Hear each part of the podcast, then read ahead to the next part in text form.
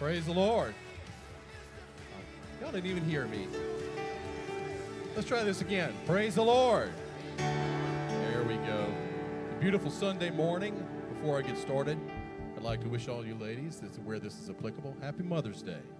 And you kids better tell your moms that this morning. Don't forget, I just gave you a reminder. Praise the Lord. We have a few announcements to make. And then in our first song, please pay attention to the screen behind me because we are going to have a baptism today, and I love baptisms. We're going to be baptizing Brother Aiden Lee in the beautiful name of Jesus Christ today. Please remember that on Tuesday, May 10th, we will have our Tuesday morning prayer at 10 a.m. in the sanctuary. Sunday, May 15th, we will be honoring our graduates in the 11 a.m. service. Pre registration for all youth camps is in June. Youth camps are almost, almost upon us. It's now open on the LA District website. There are limited spaces available, so please avail yourself of that as quickly as possible.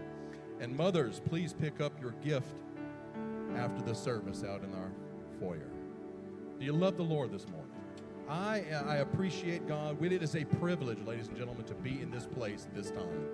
God is good to us. We don't deserve it. That's why it's called grace, the unmerited favor of God. And I believe that God can do something for you here this morning if you will allow Him and be obedient to Him. Let's stand to our feet this morning and give the Lord praise and glory.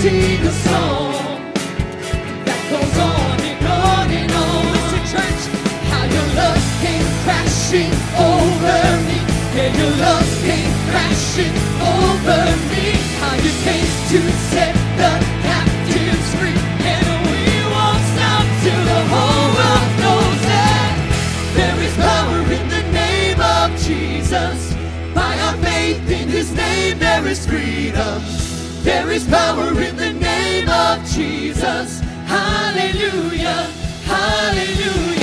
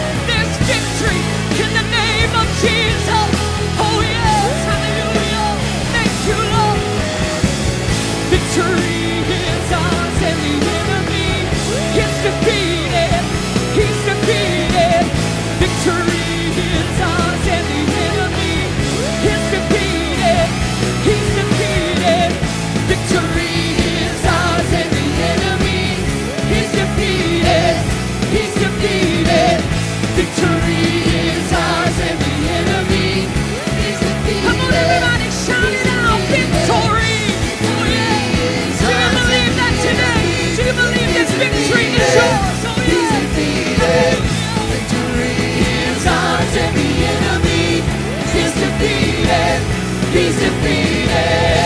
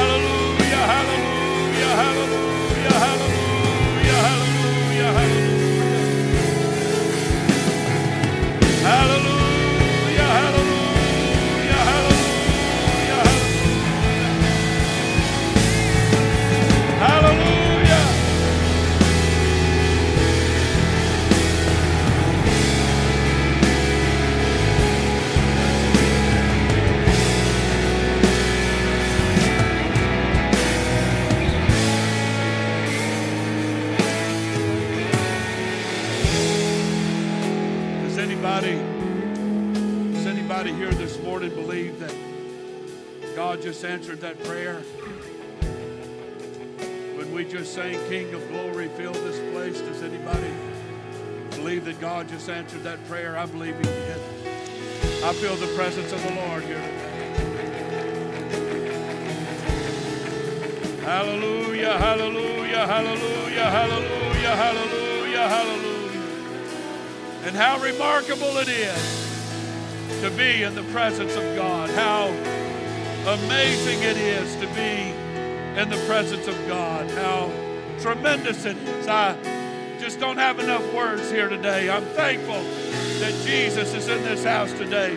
Would you clap your hands one more time all across the building and let's praise Him today? Hallelujah, hallelujah, hallelujah. Thank the Lord. Look at your neighbor and tell him, I'm glad to see you. Thank the Lord. You may be seated this morning. Thank you, praise team, once again for taking us to the throne of grace. And uh, I love the fact that Jesus is here today. We're going to talk a little bit more about that in a moment. But uh, I don't want anybody to forget that no matter who you see or don't see here today, Jesus is here. And that's what's really, really important. Thank the Lord. Is anybody excited today to see Brother Aiden baptized in the beautiful name of Jesus? Wasn't that amazing? Baptized on Mother's Day. So, Ethel, what a gift, right? What a gift. Uh, that is a baptism that I can promise you she will never forget. That uh, her handsome son was baptized on a day commemorating what an awesome, awesome thing. Aiden, would you come back up here again? Uh, he's going to get used to this here one of these days, running back and forth up here. Thank the Lord. That is one handsome little dude, ain't it? Thank the Lord. Thank the Lord. So proud of him. Received the baptism of the Holy Ghost uh, a Sunday or two ago, and this morning baptized in the beautiful, beautiful name of Jesus. I loved your response when he went down in the water. It was kind of quiet. The praise team was singing, and people were going along with it. And all of a sudden, the screen pops on, and you're "Hey, somebody's being baptized." And Brother Ben told you, but a lot of you didn't hear that because you was talking to somebody else. And uh, so the screen popped on, and look at here, we're baptizing somebody in the beautiful name of Jesus. And when he went down in the water and came back up, there was a shout of praise that went across this building. It was amazing. We're excited for you, man. Real excited for you. So once again, we have a certificate with your name on it that will not let you forget the day that you was baptized. And not only today is Mother's Day and your mother's happy about it, but today's Pastor's birthday. So you was baptized on Pastor Murphy's birthday too. So look at that, isn't that? That makes it even more wonderful and special, don't it? He's like, not really. So thank you, bud. God bless you, man. Do good, okay? All right, let's give him some appreciation.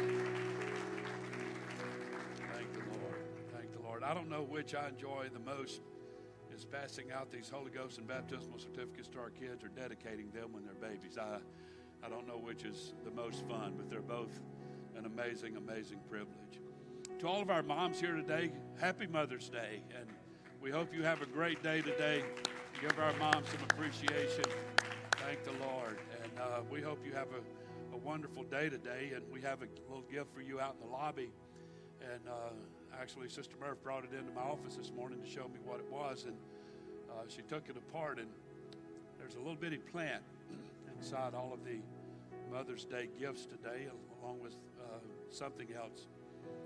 But when I saw this, it it it, it just kind of inspired me.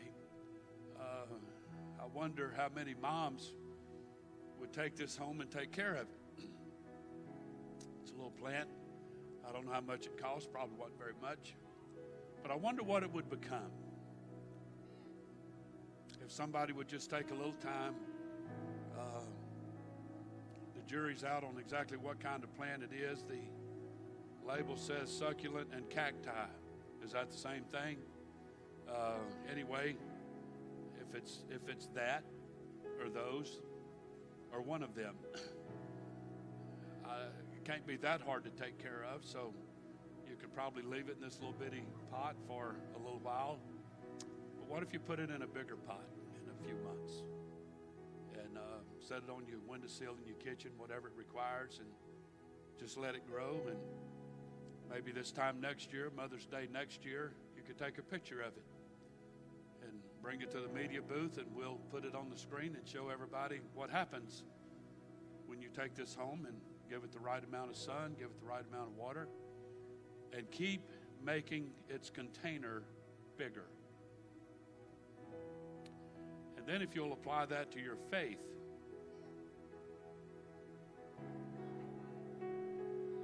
keep expanding the container,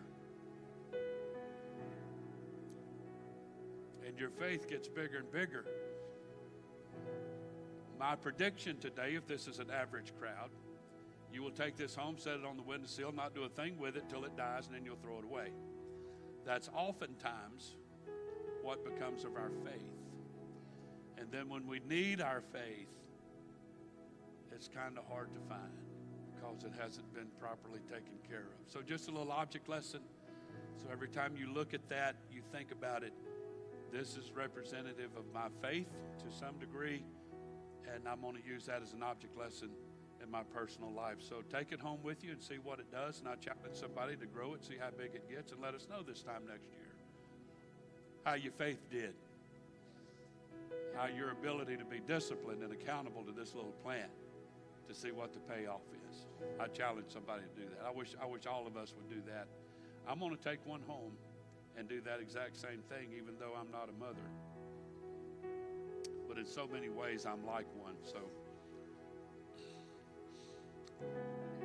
that was meant to be a little humorous and.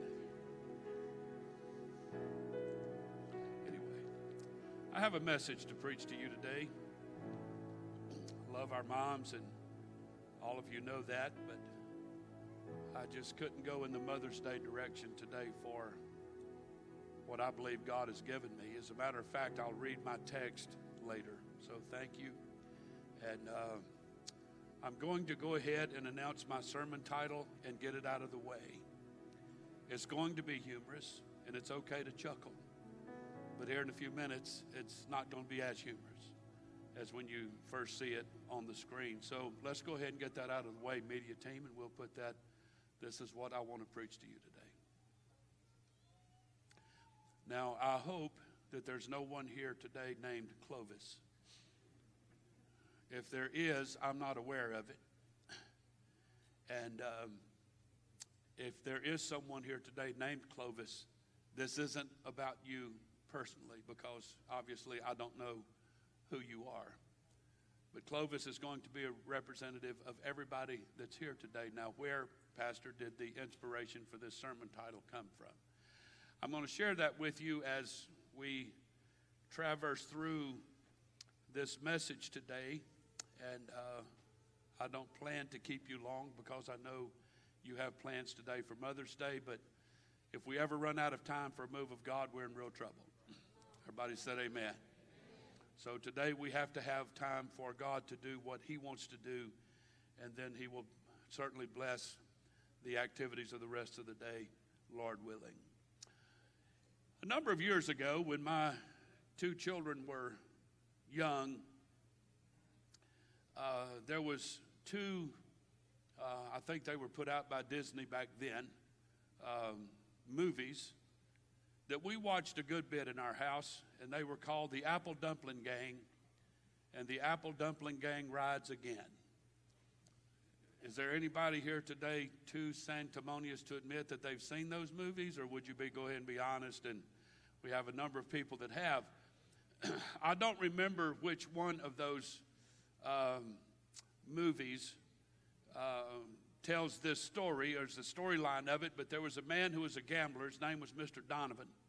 He was a gambler and uh, devoted his whole life to that, and, and he was expecting a package at the, uh, from the stagecoach. This was a little Western film. And um, so when the, the, the, stagecoach arrived that day, and I don't remember all the details, if I don't get them all right, it doesn't matter. Um, you'll, you'll just understand the line for this sermon title. Um, uh, so he waited and waited, thinking the package was, was going to be something really amazing. When the package arrived, it ended up being three kids uh, that he had to be the caretaker for for the rest of their lives, as I remember the storyline. And um, the only one's names that I remember is Clovis. And uh, Clovis became a very popular fellow even around our house because to this day, this statement right here is often quoted about certain family members when you want to feel affectionate towards them. The line you get is Clovis doesn't want to be touched. The problem with Clo- Clovis is when Mr. Donovan and met these three kids, uh, Mr. Donovan sometimes would put his arm around Clovis or take his hand to direct him in some direction, and Clovis would just turn around and kick him as hard as he could right in his shin. And it would just double over Mr. Donovan, and it hurt so bad. And the elder brother would always tell Mr. Donovan, Clovis doesn't want to be touched. And for some reason, Mr. Donovan never could remember that because, you know, just a little while later, he would touch Clovis again and get the kick in the shin and double over, and then he'd touch Clovis again and he'd get kicked again, and the elder brother would say, Clovis don't want to be touched. That is the story and the platform for that title right there that you see on the screen. My hope is that you never forget it. With all of that aside, now that you understand the title, in Genesis chapter 2, you read, and obviously in Genesis chapter 1, that God created the heavens and the earth, and then it gets in more detail, beginning with verse 3, that uh, God began to speak everything into existence. God said, Let there be light, and there was light. God said, Let there be a firmament, there was a firmament. God spoke and divided the firmament, and God spoke the, the, the, the trees and, and all of that, created this amazing ecosystem and what have you. But when it came to man, God didn't speak man into existence. He took the dirt. You know this story. Everybody knows this story. He took the dirt of the earth. And the Bible said that God formed man. That without it saying specifically, and of course, God being a spirit, something happened. There was a transaction between God on some level with the dirt of the earth that he formed man into this shape uh, that, that humankind is today. And the Bible said that God breathed into his nostrils and he became a living soul. And we know that first man to be Adam. And then he caused a sleep to fall on Adam, took a rib out of his side, and then did the same thing to create the woman, except he used one of Adam's ribs to put into her. At some point in my mind, God is a spirit, but the Bible refers oftentimes to the hand of God. So, in a spirit way, and I don't know how to explain this, I just receive it, accept it by faith, through faith.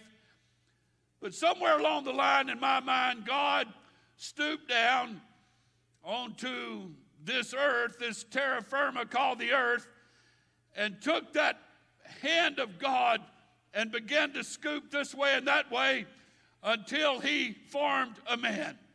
I want to remind everybody here today that God is a spirit. And the first touch that man received from God was spiritual. Because God is a spirit. That's the only way God could touch him. God is a spirit. It interested me a number of years ago when I did a little bit of study. I don't claim to be a scholar and to know everything, but after I read that story one day about Adam, uh, I was doing some things around the house, and this question came to my mind that if God formed Adam out of the dust of the earth with his spiritual hands, if you will, when was the next time that God physically touched a man or a woman, a human? When was the next time that God touched man? When you read through the Old Testament, and there's going to be two or three people who's going to walk up to the pulpit after church today and say, well, this, this, and this. But just let me go in my folly here for a moment, if you will. According to my study after reading the Old Testament, God spoke to man hundreds and thousands of times. Throughout the Old Testament, God would speak, God would speak, God would speak. I, I really can't find in the Old Testament where God touched a man, physically for the man, spiritually for God, if you will, until we get to the New Testament. And um, it's interesting to me when you when you read how God began to funnel down to his earthly ministry, how what what path he took. We know of John the Baptist, he was the forerunner of Christ. We know that story. I'm going to assume that the majority, a vast majority of people here today know that story. well, when you begin to read the story about how we're introduced to John the Baptist, especially in the book of Luke, you find that, that uh, Luke writes down all these high powered politicians and refers to Caesar and Pilate and King Herod and all these people. And, and then he mentions some religious people. He mentions a high priest and, and all of that. And, and then the next statement is what gets my attention. He says, And the word of God came to John. The word of God didn't come to all these high ranking political and religious people. God skipped over all of them and spoke to John that, that nobody knew, nobody even heard of. And when you did meet John, he was really weird. He lived out in the desert and ate honey and locusts, being a, a fruit off of a locust tree, and just really bizarre, dressed in camel skin. And he didn't fit in with society or culture or anything. God didn't go to the knowledgeable people of the political landscape nor the religious people. And so, when you pursue the study that after God formed Adam, who was the first person after Adam to be touched by the hand of God? And to me, based on my study, you have to go to Luke chapter 5, verse 12. And it's interesting to me because when you read that verse, if y'all can put this on the screen, thank you. And it came to pass when he was in a certain city Behold, a man full of leprosy, who seeing Jesus fell on his face and besought him, saying, Lord, if you will, you can make me clean. And the next verse says, And Jesus put forth his hand and touched him, which that immediately, according to the law of Moses, caused Jesus to be in a state of defilement because he was not supposed to touch a leper. But he did it anyway. And as soon as he touched him, he was cleansed of his leprosy. And Jesus charged him to go and show himself to the priest and get that little certificate that he didn't have leprosy anymore. The point I'm making here today is when the, Jesus was looking for somebody to give a word to, he didn't go to all the religious people and all the political people. He, he went to John, this man that lived out in the desert and gave him a word from God. But then when Jesus comes on the scene and he's wanting to engage this relationship with mankind, he finds a man who has been quarantined the furthest point possible from human touch. That's interesting to me. Why didn't he pick a blind person? Why didn't he ordain for a blind person to come and say, Heal me, and Jesus touch his eyes? There wouldn't have been the risk of ridicule that he broke the law of Moses and all that. He chose a man who was at the furthest point you could go as far as humanity is concerned. But on the part of the leper, he was as close to God as a man could get as far as humanity was concerned. Y'all on board with me here today? So it's interesting to me that Jesus took this path. So, my question earlier in the week, literally sitting on my front porch with tears streaming down my face. Where's Brother Donnie? He's in the lobby. Why didn't God? Why didn't God choose to touch any of the religious people first. He hasn't touched a man in what, 4,000 years? He's not had physical contact with humanity in some 4,000 years. It seems to me like when you look at all the people who made up the religious world of that day, people who believed dogmatically in the law of Moses, people who went to the synagogue every Sabbath day, and then they would go to the temple on temple days for feast and whatnot and sacrifice and so on. Why didn't he find this good religious Sadducee? Why was not there a good, just a good solid Pharisee, a scribe, a lawyer, uh, a ruler of the synagogue? Why? Why did Jesus first touch a leper? You're going to find your answer in Luke chapter 5 and verse 17. And I'm going to ask everybody in this building to bear down on the screen right now with your eyes. And it came to pass on a certain day, as he, Jesus, was teaching, that there were certain Pharisees and doctors of the law, law of Moses, Bible scholars, scholars of the law, genius people, intelligent people, people who could quote it, people who had it memorized, people who understood prophecies of the Old Testament, people who even understand prophecies of the, the Messiah, uh, people who understood all of that, who had a good grip, a good knowledge, and could discuss.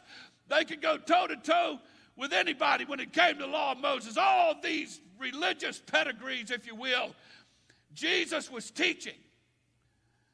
And they, all of these people came out of every town of Galilee, that whole region, that whole Middle East region. They came from everywhere, these doctors and lawyers and scribes and Pharisees and all these people. They came from Judea, they came from Jerusalem. And notice the next statement. I can't get past it. I sat on my front porch Tuesday morning and cried and cried. It stirred me so much. You have all these people that knows God, that knows the Bible. And the power of the Lord was present to heal them. Why did Jesus go heal a leper before them? If you're looking for a human to touch after all these years, weren't one of these people could, could Jesus have just held off a few verses? I mean, in Luke chapter 5, verse 12, he touched the leper, in Luke chapter 5, verse 17. I mean, five verses later, he couldn't wait five verses, maybe a day or two, and say, I'm not going to touch the leper, I'll touch him later. I want my first person to touch to be a religious person, a person that loves God, a person who loves the Bible, who loves the Word of God. Why didn't he touch one of them first? I think you have your answer. That he was there present. Everybody say present. He was there present to heal them, period. Nobody asked. With all their religious pedigree, with all their religious knowledge, with all their religious experience, with all the prophecies they knew, with all the faith they had in the coming Messiah, they clung to the prophecy of the Messiah coming. They, they talked about it all the time. They prayed for it every day. They studied about it. They, if you'll excuse my slang term, they studied their brains out, if you will. They poured themselves into when is he coming? When is he coming? When is he coming? Oh God, if the Messiah would just come and deliver us. And now here he sits in their presence with the power to heal them to heal their bitterness and their hurt, to heal their family, to heal their diseases, to heal their sickness, to heal their mind, their brain, to heal their emotions, to heal everything. Y'all don't, y'all don't understand. I'll go as, as quickly as I can here. He sits. He don't say anything. He just sits. I'll move over here. No response over there. I'm going to sit here and nobody says nothing. Nobody asks for nothing. So I'm going to come sit back here, right here. I'm going to get right in here. And I want to, I want somebody. I want to touch somebody. I've not touched a human in 4,000 years. I'm looking for somebody that says they know me. I'm looking for somebody that says they've been waiting on me. I've been looking for somebody that talks about me. I'm looking for somebody that says, I'd give anything if the Messiah would just show up and come sit in my house right now. So here I am. I'm going to sit here and I've got power. I've got power to heal them. I've got power to heal whatever's wrong with you. It doesn't matter if you're lame, blind, if you're a leper. It doesn't matter what's the matter. It doesn't matter if your marriage is messed up. It doesn't matter if your parents are messed up. It doesn't matter if your kids are messed up. I've got power to heal you.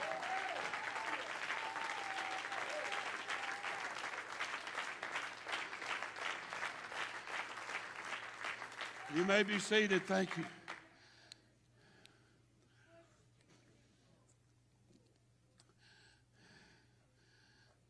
You ready for the rest of it? You know what the problem is? Clovis doesn't want to be touched. I don't want that. So I'd rather go on with my troubled life and my broken heart. I'd rather live with a broken home. I'd rather give to my kids an uncertain future.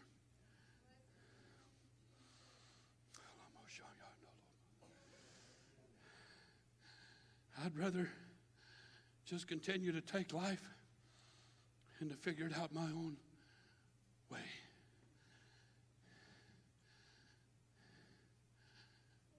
To have the master of the universe that spoke everything into existence. I'd rather work it out on my own and do my own thing than to have Jesus come sit in my house and let him touch me.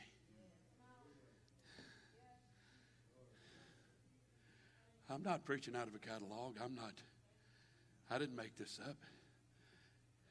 I've read the Bible through. I've read the Bible virtually all of my life. And can I make an honest statement? I never caught this verse like I did Tuesday. It's like it stabbed me in the heart. Is it how many times has God walked into my house and sat down? But I didn't want to be touched. Kick God the shin. Say, I'll catch you later. When all he did was touching our shoulder like Mr. Donovan and try to guide us that way and take us by the hand and lead us this way. And we do that and say, God, I'll take care of this one. Clovis doesn't want to be touched. So, watch this. Watch. Jesus had a little breakthrough couple of chapters later in the book of Luke. He had a, a little breakthrough. He, uh, he did the Sermon on the Mount. Luke calls it the Sermon on the Plain. And uh, a Pharisee named Simon approached Jesus and said, I'd like to have you come over to my house for lunch. I'm sure Jesus kind of smiled again, maybe a little bit, and said, Look at here, Pharisee, what do you know? Maybe, maybe this one will be open to let me touch him and heal whatever's wrong in his life.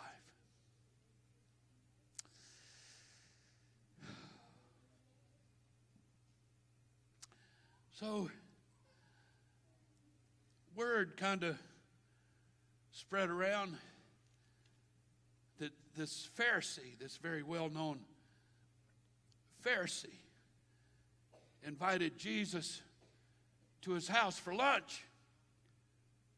But much like the leper story that really goofed everything up for Jesus, big introduction into his ministry. I know he did the water to wine first, but this came on the heels of it, touching the leper. So now Jesus, according to the law of Moses, is defiled because he touched the leper. So now here comes something else. He's trying to work with his religious people. If you study the Gospels and you read Matthew, Mark, Luke, and John, you'll find early on in his ministry, it's the Pharisee this, the Pharisee that, the Sadducee this, the Sadducee that. He tried to work with these people. He tried hard, hard, hard to work with these people. So now, early on in his ministry, he's got a little breakthrough from this Pharisee named Simon. And Simon says, I want you to come to my house for lunch. And I'm sure Simon was following some kind of protocol. And hey, I'm, this is how we do religious things around here, Jesus. Um, I can't say much to you publicly because, you know, I am a Pharisee, and if I look like I'm kind of befriending you or embracing you a little bit, it's going to cause me a lot of problems. And, and don't too close. We'll, we'll just talk for a while. I don't even want to shake your hand right now, but come to my house and we'll fix something to eat and we'll have a little chat. And word spread around that Jesus was going to this man's house for lunch. And the Bible said in the next verse, verse 37, and behold, a woman in the city which was a sinner. Sinner. She didn't have any church background. She wasn't a religious person. She heard that Jesus was going to this Pharisee's house. Everybody knew that Pharisees don't fool with sinners.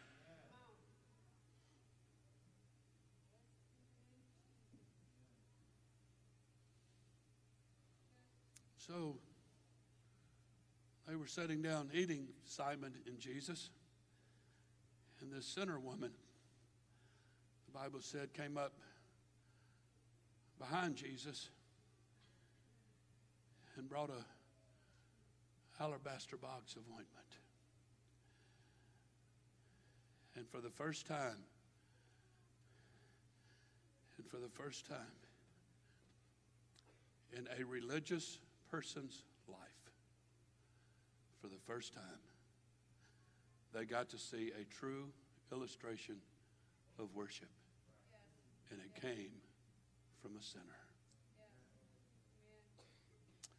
I can't imagine what that did to the heart of Jesus because by rights it should have been Simon, right? He, he's the one that should have brought the alabaster box, the, the heirloom that was worth a small fortune to that woman.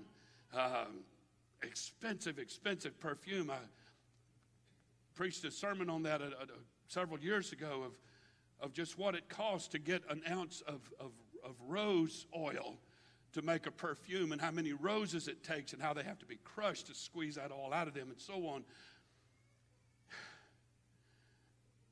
The religious person should have been doing that to me.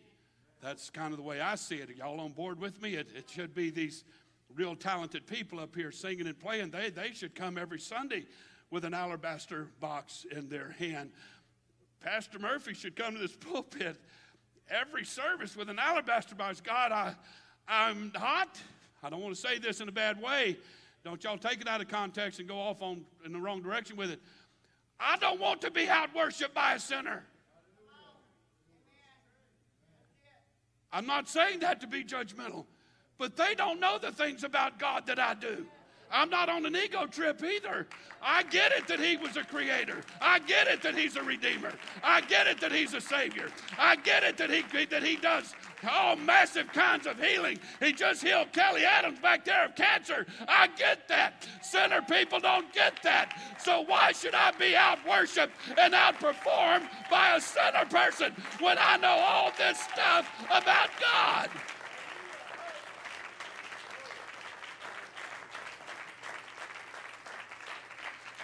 This is, you may be seated. Thank you. This is where sometimes knowledge can be a little incriminating. Sometimes it can't, because we know all this stuff. And Simon knew all this stuff. Here's the thing he didn't say it out loud, but he thought it.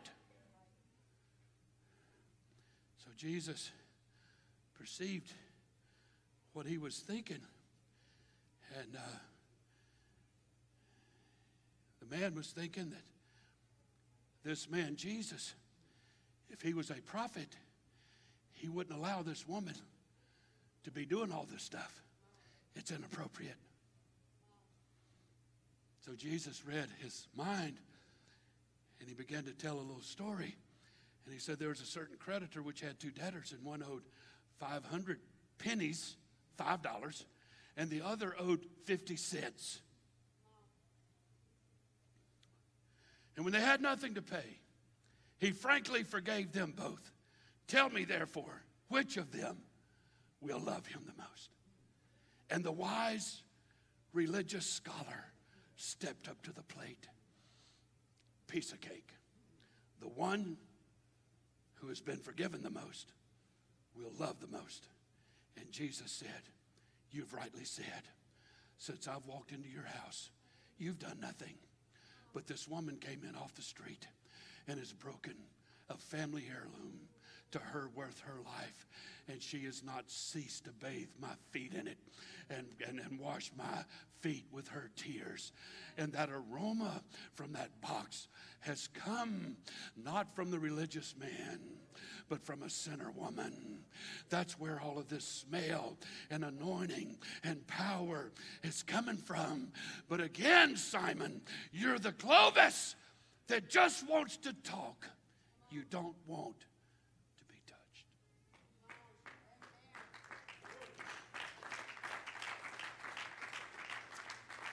And you know what makes this even more interesting to me is because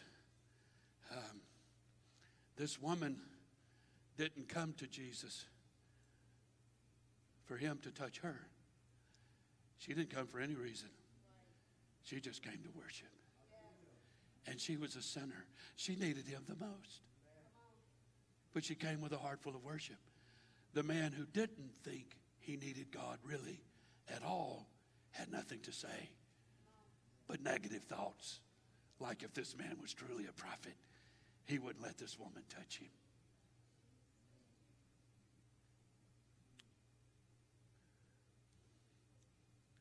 Years ago, and I'm closing, years ago,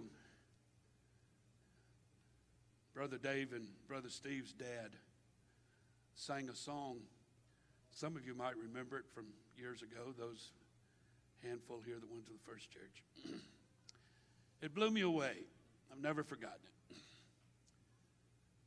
It's called, it's a poem. Somebody made a song out of it, and it's called The Touch of the Master's Hand. And their daddy wrote it, and this is the piece of paper he wrote it on. I've never, I never can part with this. He sang it in the key of G. It goes like this Well, it was battered and scarred, and the auctioneer felt that it was hardly worth his while to waste much time on the old violin, but he held it up with a smile. It sure ain't much, but it's all we've got left. I guess we ought to sell it too. So, who'll start the bid on this old violin? Just one more, and we'll be through. And then he called out one, give me one dollar. Who'll make it two? Two dollars. Who'll make it three? Three dollars twice. Now that's a good price. Who's got a bid for me? Why don't you raise up your hand and don't wait any longer? The auction is about to end. Who's got four? Just one dollar more to bid on this old violin. Well, the air was hot and the people stood around while the sun was sinking low. And from the back of the crowd, a gray haired man came forward and picked up the bow. Then he wiped the dust off the old violin and tightened up the string. Then he played out a melody, pure and sweet, sweet as the angels sing. Then the music stopped, and the auctioneer, in a voice that was quiet and low, said, What is my bid on this old violin? And he held it up with a bow. And then he called out, one, give me 1,000. Who'll make it two? Only 2,000. Who'll make it three? 3,000 twice. Now that's a good price. Who's got a bid for me? And the people called out, What made the change? We don't understand. And with a little smile on his face, The auctioneer said it was the touch of the master's hand. Who doesn't want to be touched by the master's hand? Well, you know, many a man with his life out of tune is battered and scarred with sin, and he's auctioned cheap to a thankless world, much like the old violin, and then the master comes. And the foolish crowd, they never understand the worth of a soul and the change it has wrought just by the touch of the master's hand.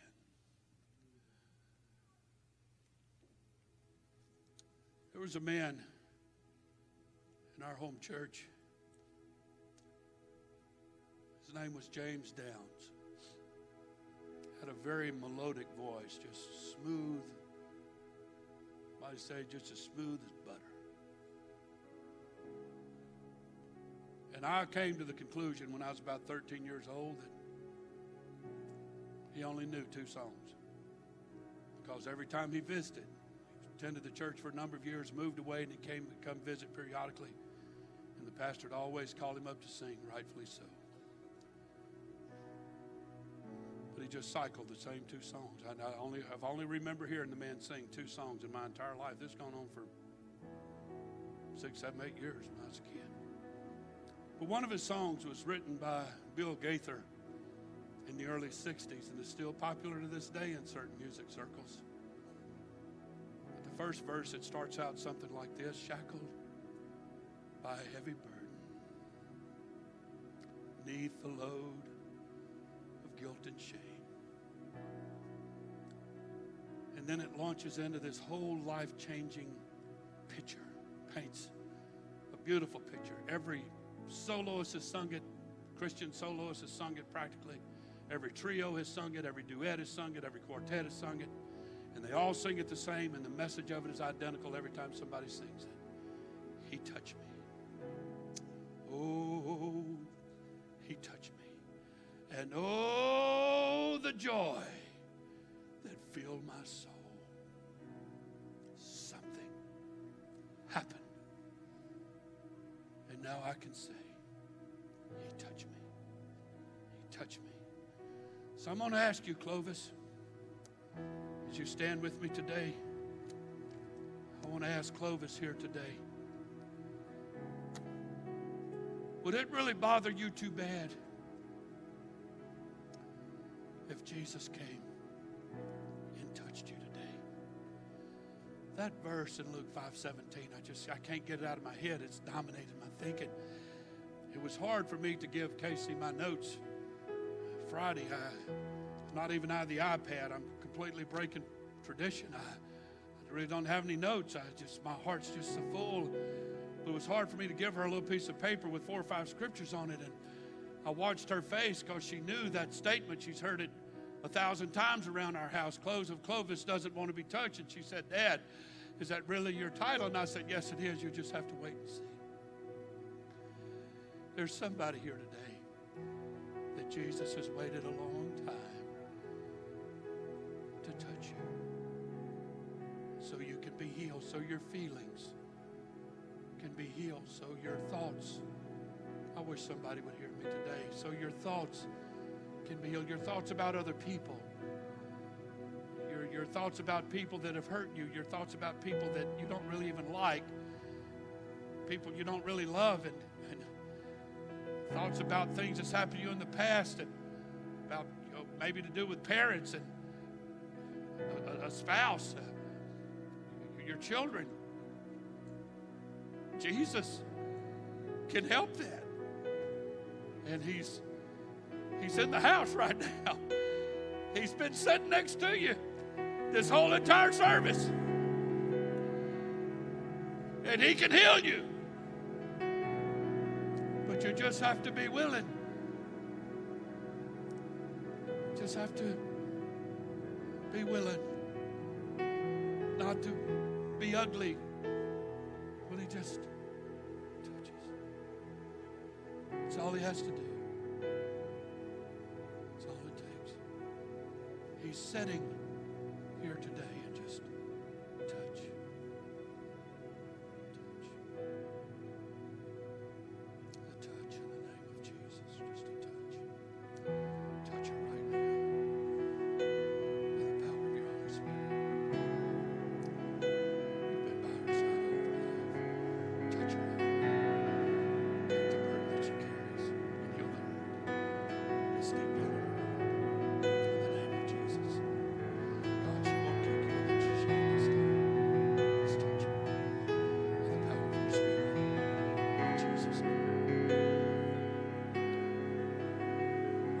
Clovis?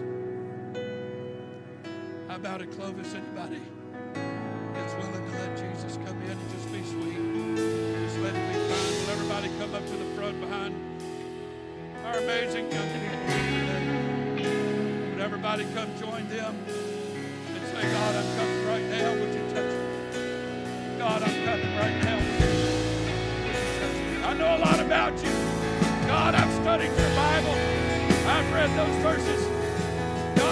had a lot of talk with you.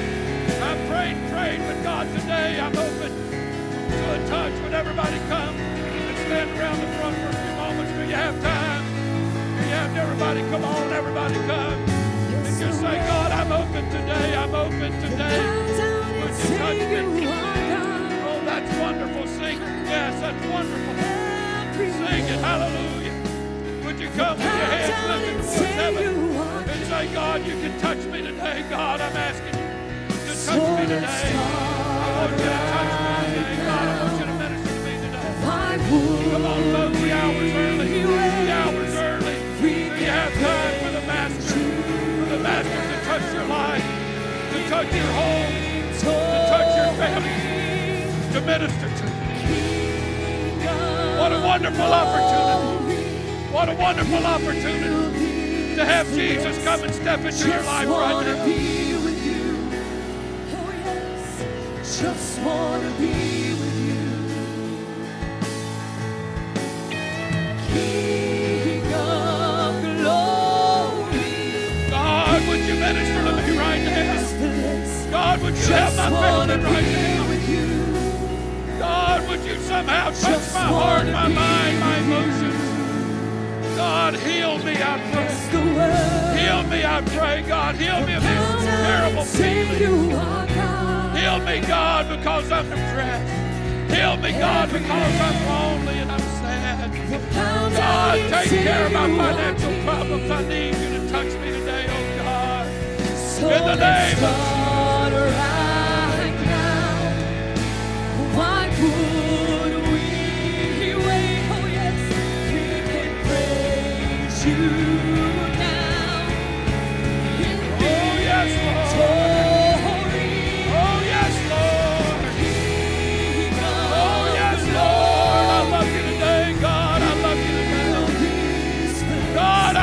You. Come on, Clovis. Come on, Clovis. Let God touch your heart right now. Let God minister to you right now. Let God help you right now. He can. He will. And He'll make things better. He'll make things better. He'll make it better. Just wanna be with you. We just wanna be with you, Lord. Just wanna be with you.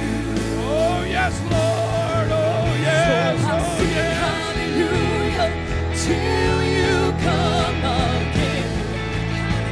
Somebody let the Lord have his way. Somebody let the Lord have his way. Somebody let Jesus have his way. Come on, folks. We've got time. We've got time. Go ahead. Let him, let him have his way. Let him have his way. He's in the house right now. He's in the house right now. He's in the house right now.